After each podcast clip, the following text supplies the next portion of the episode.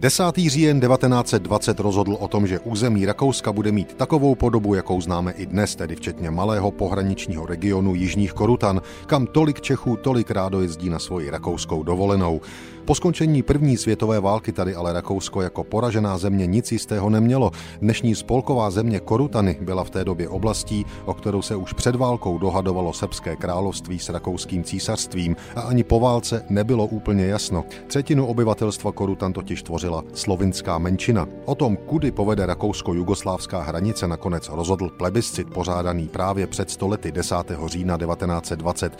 Vzhledem k vysokému počtu slovinského obyvatelstva, zejména v jižních volebních okrscích Korutan si jugoslávská strana činila velké naděje. Nakonec ale hlasování přineslo spíše nečekaný výsledek. Slovinci žijící v Korutanech se přiklonili na rakouskou stranu. Korutany s metropolí Klagenfurtem jsou od té doby nejjižnější rakouskou spolkovou zemí. Slovinská menšina dodnes není nepodstatná, tvoří ji 40 tisíc osob. Jejich předkové 10. října 1920 uvěřili rakouským slibům. Vídeň zaručila péči o slovinskou kulturu a zejména jazyk a podstatnou účast v korutanské politice. Tyto sliby ale v podstatě nikdy nedošly k naplnění. V Korutanech tak dodnes žije rakouská většina a slovenská menšina vedle sebe a vztahy obou společenstev stále nejsou skvělé. Místní Slovinci dodnes nedostali to, co jim bylo před klíčovým plebiscitem z 10.